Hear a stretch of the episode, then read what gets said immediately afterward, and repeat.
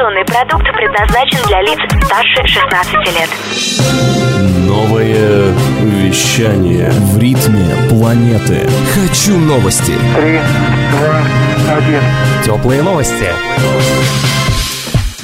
Всем привет! С вами Екатерина Бирюк. Сегодня в выпуске теплых новостей.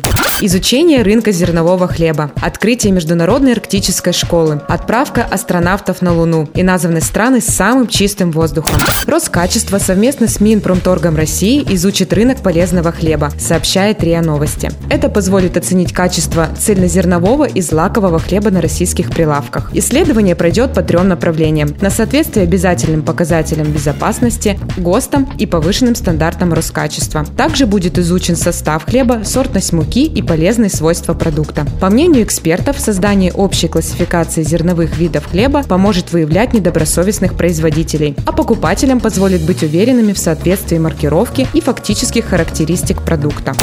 В Якутске откроется Международная арктическая школа, сообщает ТАСС. Она создается с целью развития сотрудничества в сфере образования между странами, имеющими арктические сектора. Обучение в заведении будут вестись на трех языках – русском, якутском и английском. Международный статус школы планируется подтвердить реализацией программ международного бакалавриата, аккредитации в Совете международных школ, внедрение международных образовательных проектов ООН, ЮНЕСКО, Арктического совета и Северного форума.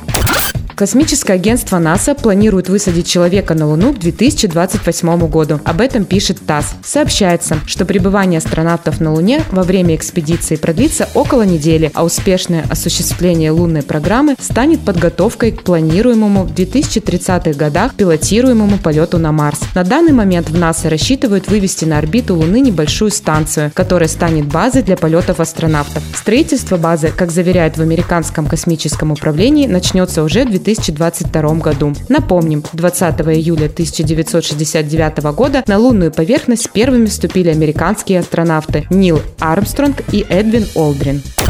Greenpeace и компания-разработчик компьютерных программ Air Visual составили рейтинг стран с самым чистым воздухом. Специалисты провели исследования в 73 государствах и сравнили количество микрочастиц пыли в воздухе. Страной с самым чистым воздухом в мире назвали Исландию. Также в пятерку вошли Финляндия, Австралия, Эстония и Швеция. При этом самый грязный воздух на планете был зафиксирован в Бангладеше, Пакистане и Индии. Россия вошла во вторую десятку стран рейтинга с самой чистой атмосферой. Это были теплые новости. Меня зовут Екатерина Бирюк. Всем пока.